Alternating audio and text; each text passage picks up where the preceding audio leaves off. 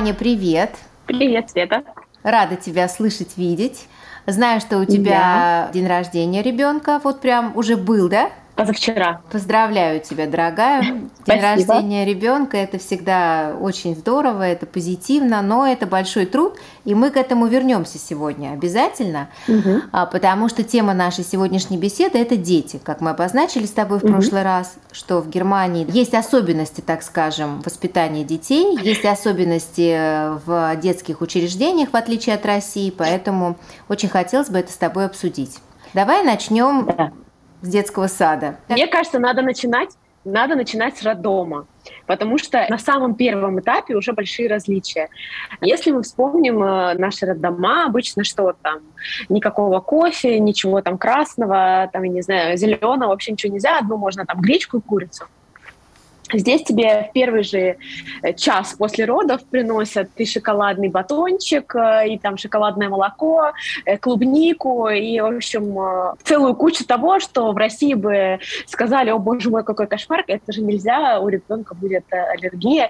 И как врач я коротко скажу, что это правильно, что можно есть все, ты на самом деле сейчас разбила мое сердце, потому что я, когда родила своего младшего ребенка, ну и старшего тоже, я кормила когда, то я не ела ничего. Я ела гречку и пила йогурты, и то без всяких добавок. Вот мой рацион mm-hmm. был гречка и йогурты. Я похудела просто, я не знаю, я исчезала, когда кормила. Mm-hmm. Как только я переставала кормить, я набирала вес, я как-то так начинала становиться похожа на человека.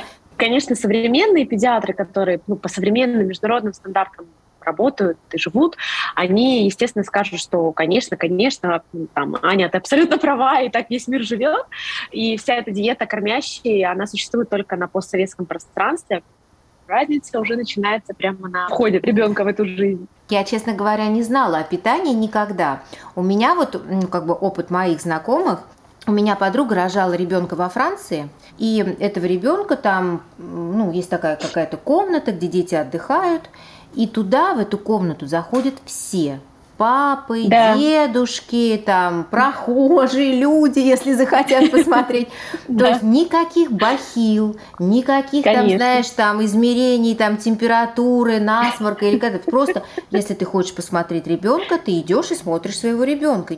Я помню, что вот эта французская история вот этих родов, она меня потрясла тогда. Сейчас да. ты мне еще добавила про питание, у меня вообще просто прединфарктное состояние. Сегодня тебя, да, сегодня тебя ждет много потрясений, как и всех наших слушателей, я думаю.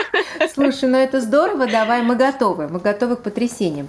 Итак, значит, ребенок родился, подрос, пошел в детский сад. Вот скажи, пожалуйста, вот с этого момента, как это устроено в Германии? Во-первых, я хочу коротко говориться, что ситуация с детскими садами в Германии, она такая особая боль всех, кто здесь живет, потому что садов и воспитателей в этих садах меньше, чем детей, которые рождаются. Поэтому в сады всегда большая очередь. С года хотелось бы, чтобы ребенок пошел в ясли. Но место в ясли получить э, это вот что-то сравнимое с полетом в космос. И обязательное место в сад предоставляется после трех. Да, то есть как только ребенку исполнилось три, обязаны дать место. Но ты это место можешь действительно получить либо очень далеко от своего дома, ну, относительно далеко. Вся загвоздка в том, что большой упор делается на то, что количество персонала должно соответствовать количеству детей, за которыми ухаживают. И всегда где-то на одного воспитателя, ну, там, 4-5 детей. Вот повезло нам, и ребенок попал в сад. И, как ты правильно сказала, первое время родитель, э, папа или мама ходит на привыкание. Обычно это происходит э, в течение там, недели, полторы, максимум двух. Но у всех детей по-разному, да, дети разные бывают. Э, например, Даша моя вообще за три дня привыкла, и меня выгнали. Происходит это так, что в первый там, день сначала ты приходишь на час, ты находишься с ребенком, ну, как в игровой комнате, грубо говоря, да, ты его отпустил, если он играет, он играет, если ему нужно, он подошел к маме. Воспитатель, они же тоже все как бы специально обученные люди, да, они смотрят на то, как ребенок вообще в коллективе себя ведет, дети же разные все. А с точки зрения, зачем это для ребенка, ну, здесь вообще в Германии, мне кажется, вообще во всей Европе такой гуманизм, он очень развит в плане того, что ну, это большой стресс, если ребенок ребенок привык, э, ну, пускай это три года сидеть дома с мамой, и тут он вдруг одним днем пришел, и мама на полдня э, ушла за дверь, для ребенка это, это огромный стресс, и это может повлечь за собой большое количество психологических проблем. Ну, я с тобой согласна. Я терпеть не могла сад. Ну, понятно, что я вообще э, ходила еще в Советском Союзе в сад. Я ненавидела его просто всеми фибрами своей души. Зачем туда родители меня отправляли, честно говоря, мне непонятно, потому что у нас была бабушка, которая могла спокойно со мной сидеть. И как меня обманывали? Меня обманывали, что бабушка работает на кухне моя Настя, бабушка mm. Настя, она работает на кухне, она видит, она знает, как ты себя сегодня вела. Вот она знает, что ты суп не съела сегодня, Светочка, потому что ты плакала очередной раз. А вот зря потому что бабушка все видит, и для меня был такой непонятно, ну хорошо, если бабушка все видит, что она меня не заберет. Но, в общем, вот эта вот история да. с тем, что ребенок действительно видит, что есть мама, папа или там какой-то очень близкий человек, к которому ты сможешь подбежать, если что, или там заплакать, ну то есть обнять, если ты захочешь. Mm-hmm. Конечно, mm-hmm. я с тобой согласна, что это очень гуманно для маленького ребенка, абсолютно с тобой согласна. Хорошо, ну допустим, с садом разобрались. Давай дальше.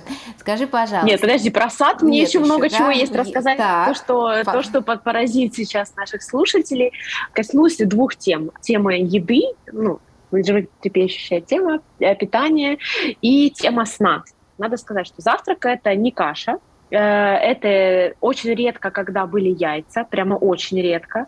Э, чаще всего это бутерброды, йогурт и вот мюсли. На обед всегда готовят что-то горячее, обязательно всегда есть меню, когда можно посмотреть. В 90% случаев это будет что-то вегетарианское. Здесь очень любят делать эм, ладушки с яблочным пюре — это как основное блюдо. То есть для нас это какой-то тут завтрак, да, а здесь это как вот основное блюдо на обед. И когда первый раз это увидела, для меня это, конечно, было, ну так, немножко странно.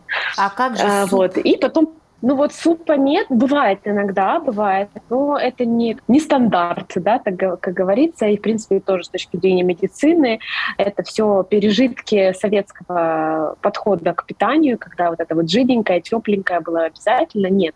Нам важно состав пищи, чтобы это были полноценные жиры, белки, углеводы, микроэлементы, чтобы это по колоражу соответствовало там, возрасту и весу ребенка. Ну и обычно много-много фруктов.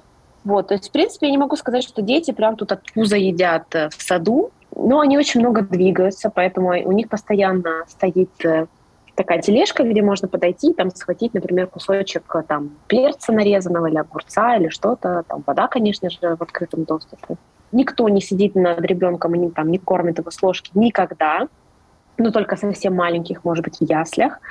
Что съел, то съел. Не хочешь, иди, как бы, вот потом будет следующий прием пищи, придешь, поешь. И второе, мое любимое, это про сон. В немецких садах у детей нет кроваток.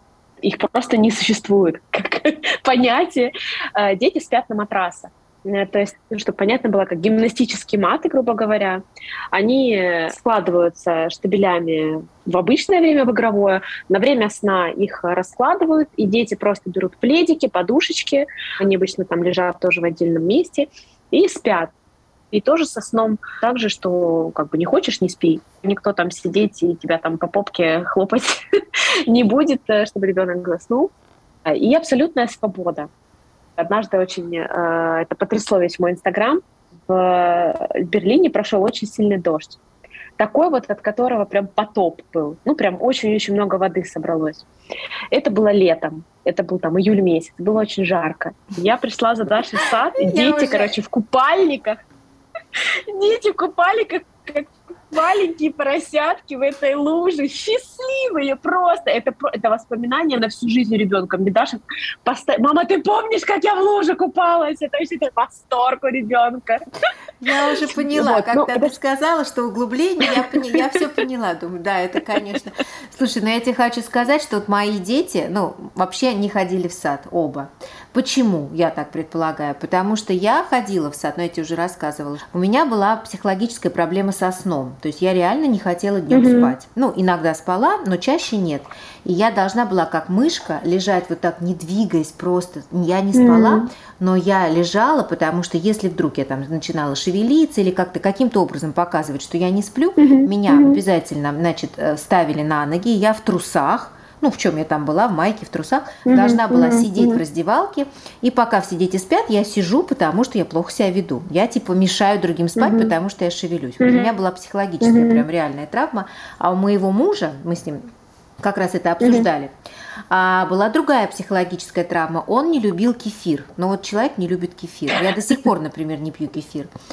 И когда в саду вот э, ставили стакан с кефиром, а он не пил, а все дети пьют, а он не пьет, и его заставляли, представь себе, бедный ребенок, его заставляли ходить по рядам, то есть пока все дети, хорошие дети, пьют кефир, мой муж, значит, ребенком ходил и смотрел, как остальные пьют, а вот он не пьет, вот он наказанный ребенок.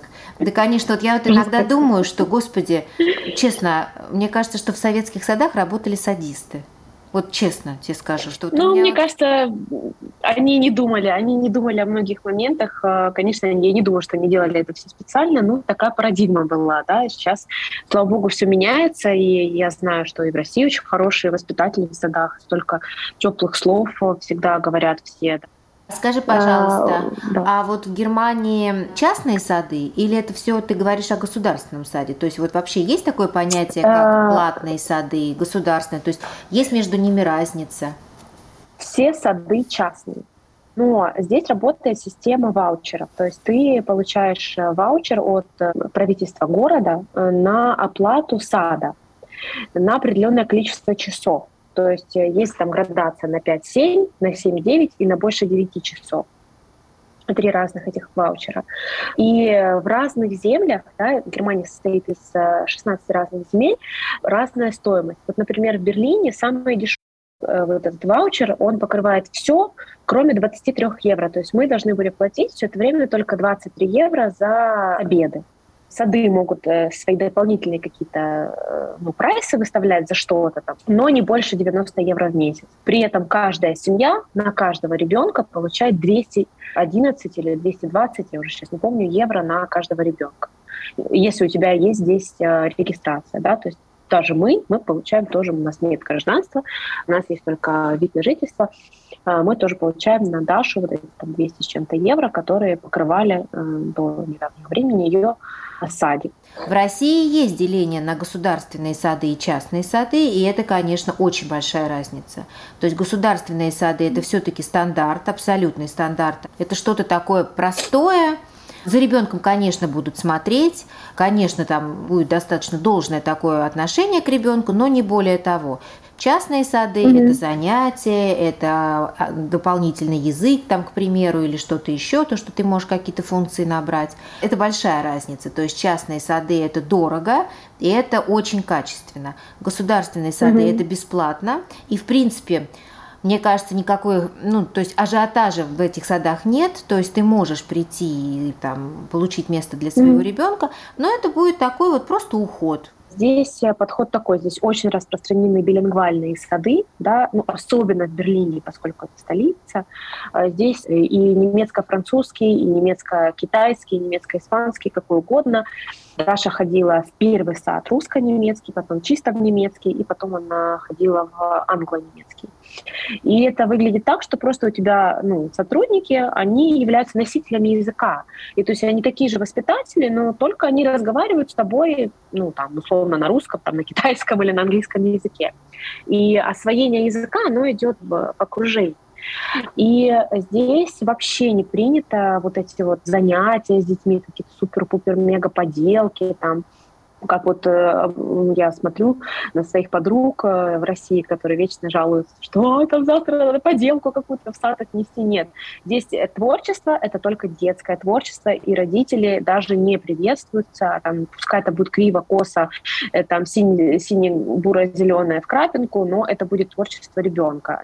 И, конечно, обязательно дети гуляют в любую погоду. Снег, дождь, ураганный ветер, ну то есть то, что заставит, не заставит выйти на улицу, но это только кого-то за ядерная война, наверное. То есть дети гуляют реально в любую погоду. И это с точки зрения здоровья, это же классно, это же закаливание. И я могу сказать, что в том числе благодаря этому у меня Даша сейчас болеет. Ну вот она болела недавно, и это был первый раз за года полтора, наверное. У нас, конечно, так, ну нет, у нас пошел дождик, все, все спрятались. Надо одеться потеплее, хотя уж в России-то, господи, тут э, весь год практически холодно, поэтому что тут уж дома-то сидеть. Слушай, ну с детским садом все понятно, на самом деле очень классная система, ты прям рассказала очень подробно. Скажи, пожалуйста, вот ты сказала, что последний год детей обучают, ну, то есть готовят к школе. А скажи, пожалуйста, во-первых, во сколько это лет, интересно, во сколько они идут в школу, и во-вторых, какие навыки школа требует от ребенка, потому что, например, в России последние, я не знаю, наверное, даже лет 10, дети в школу идут с навыками, ну, практически уже первоклассника. То есть вот я, например, пошла в школу, я читать не умела, я училась в школе mm-hmm. читать. Сейчас это нереально. То есть первый класс ты уже должен читать. Я не помню писать, но читать точно. Ну, во-первых, в Германии школьный возраст это 6 лет, да, то есть дети идут в школу в 6 лет. Но есть такое понятие, как позднее поступление в школу. Например, когда ребенок, он может по возрасту подходить, но психологически он еще не готов. И это совместное решение родителей и группы э, специалистов, которые включают в себя педагогов, психолога и врача, комиссия, да, которая дети проходят перед школой в обязательном порядке. И если ребенок по возрасту подходит, ну, например, он очень стеснительный, или он, а, например, не готов постоять за себя, ну, то есть он не может как-то выразить свою точку зрения, эти дети все по развитию, по своему, ну, такому, да, умственному примерно одинаково все, а вот понятно, что ему будет некомфортно. И подготовка к школе не требует ничего. Педагог проверял э, просто вообще, ну, я не знаю, ну, на уровне того, что вот в России, там, я не знаю, ну, Петерсон э, для четырехлеток. А сколько в классе детей?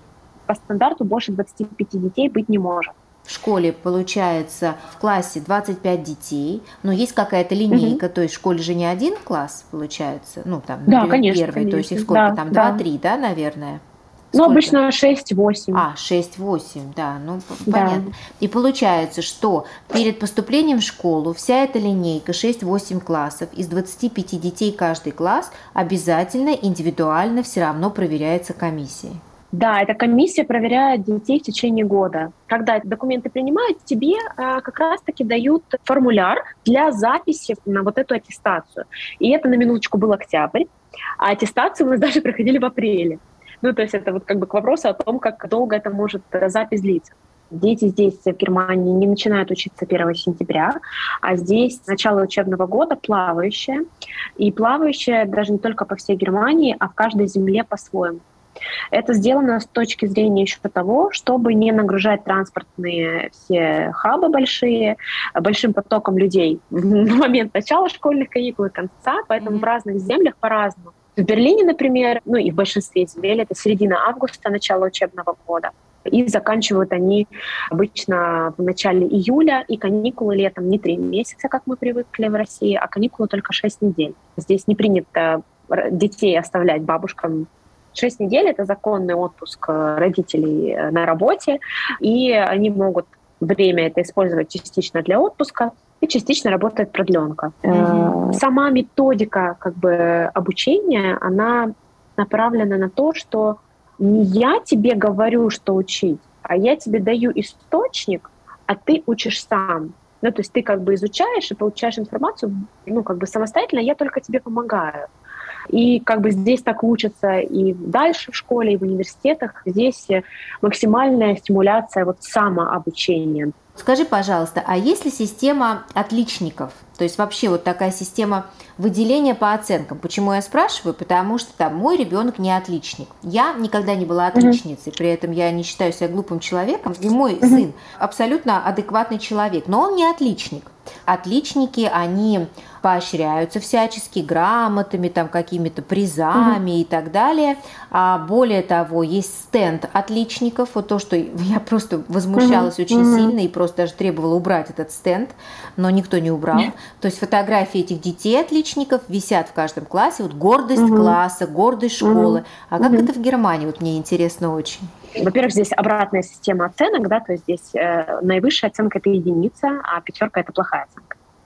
И сама система образования, она кардинально отличается. Как я уже сказала раньше, она направлена на то, что ты э, получаешь знания самостоятельно, и, так скажем, никто здесь за уши тянуть ребенка не будет ни со стороны учителя, ни со стороны родителей чаще всего. То есть как бы ребенок учится самостоятельно. Здесь такая система для того, чтобы поступить в университет, ты должен закончить гимназию.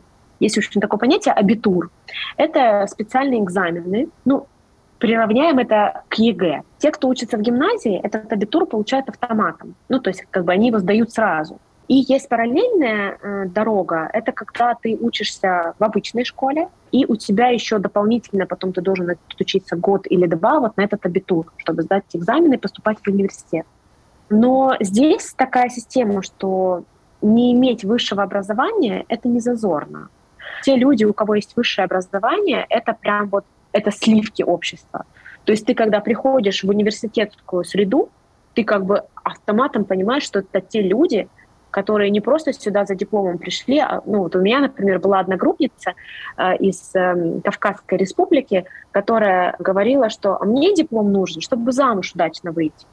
Вот там таких нет. То есть там высшее образование получают только те, кто будет эти знания потом использовать для своей профессии. Да? Чаще всего это врачи, юристы, архитекторы какие-нибудь там, все, что связано с наукой, например. В России, конечно, есть mm-hmm. ну, абсолютный так сказать, ну, стремление к получению высшего образования mm-hmm. у всех слоев общества, абсолютно у всех, да.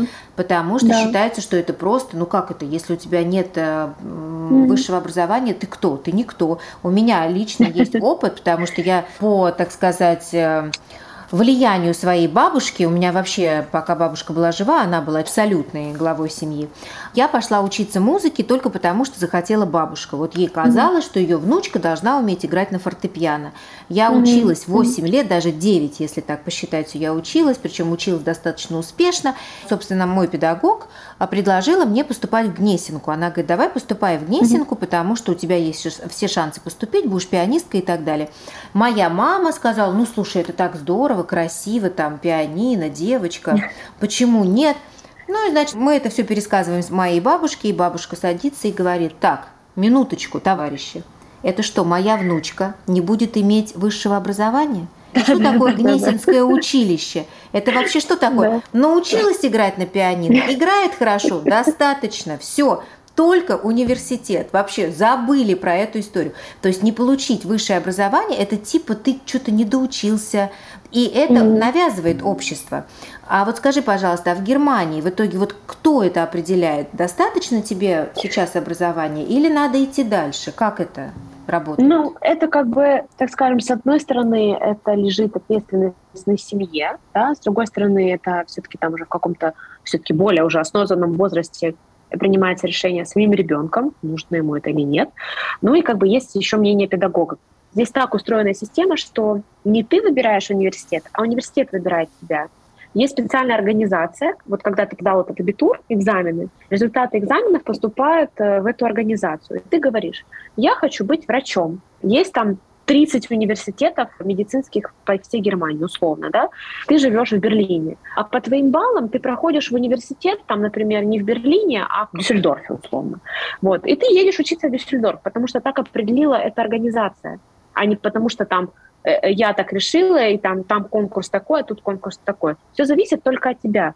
Поэтому, как бы, если ты уже определенную сферу для себя, ну там в каком-то возрасте наметил, то обычно уже работают на то, чтобы получить хорошие оценки, чтобы иметь большую возможность поступить по оценкам в самый там какой-нибудь суперкотируемые университеты, но это жеребьевка, куда ты попадешь, ты узнаешь только, когда твои документы обработают. А скажи, пожалуйста, ну, есть какие-то отличия между людьми, которые имеют высшее образование и которые не имеют? Может быть, там по жилью, по статусу жилья, по тому, какие у них автомобили, по доходу в том числе. Как мы шутили с мужем, наша любимая шутка, что здесь два дворника живут лучше, чем э, у нас, э, там, я не знаю, предприниматели, потому что там есть минимальная зарплата, прожиточный минимум, 1400 евро. Э, если ты получаешь меньше, то тогда у тебя уже там есть все эти социальные выплаты, социальное жилье и все такое прочее. Конечно, такие люди есть. В процентном соотношении точно сказать не могу.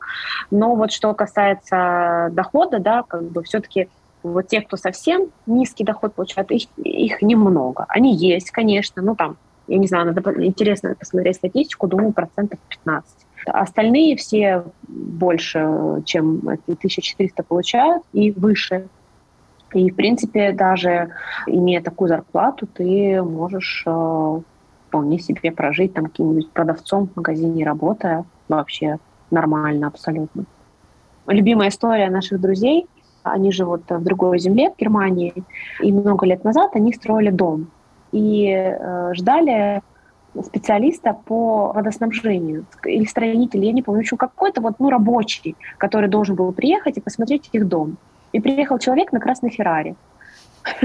Ну, просто такой рабочий, на красной Феррари, нормально. Ну, то есть, как бы здесь это все настолько зависит от того, сколько человек работает, где он работает, что он делает, и не всегда это связано с высшим образованием. Это как, кстати, продолжение моего вопроса про отличников, потому что вот это поощрение mm-hmm. отличников я не понимаю, честно, я не понимаю, зачем так вдалбливать, что если у тебя пятерки, ты там молодец, ты mm-hmm. крутой, если у тебя четверки, ну mm-hmm. так себе. По мне так э, пятерки вообще ни о чем не говорят, главное знание. Да, вообще ни о чем. Конечно. Да, то, что ты получаешь да. эти пятерки, там, не знаю, вы, вы просто выпрашиваешь их уч- учителей, учителя тебе из жалости их ставят, ну вот как же отличника mm-hmm. не обидеть? Это такой бред, мне кажется, прям даже какой-то унизительный бред.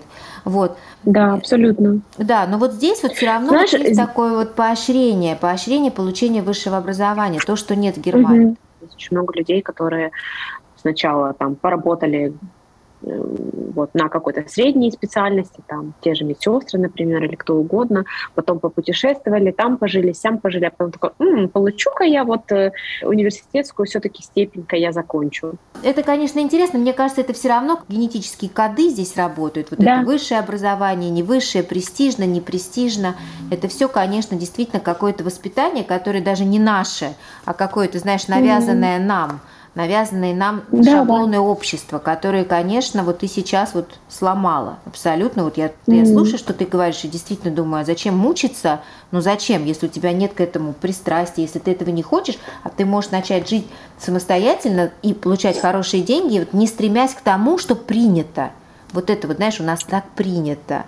Вот это вот момент ну, такой. Мне кажется, здесь разница именно в том, что это все откуда идет. Идет из советских э, времен, а связано это с чем? С тем, что люди, которые имеющие высшее образование, они работали на таких позициях, которые больше оплачивались, да, поэтому получать высшее образование равнялось получать больше денег. А здесь как бы этого нет, нет такой привязки. Спасибо тебе за разговор, очень интересно. Вот я говорю, вот у меня до сих пор вот просто вот такой рубец после твоей информации. Вот. Я предлагаю оставить на следующий разговор тему дня рождения. Она все равно будет еще Давай. свежа. И да, как да. раз, знаешь, что я еще хотела предложить? Обсудить путешествие. Да, с удовольствием. Договорились? С удовольствием. Спасибо большое. Спасибо. Еще раз днем Спасибо рождения тоже, Даши. Веселого вам завтра Спасибо. праздника. Давай. Выдержи, тебе, выдержи детский день рождения, потом подробности нам все расскажешь. Да, обязательно. Mm-hmm. Спасибо большое спасибо. за продолжение нашей беседы. Да, да. спасибо огромное. Все, хорошего вечера. Счастливо. Пока-пока. Mm-hmm. Пока-пока.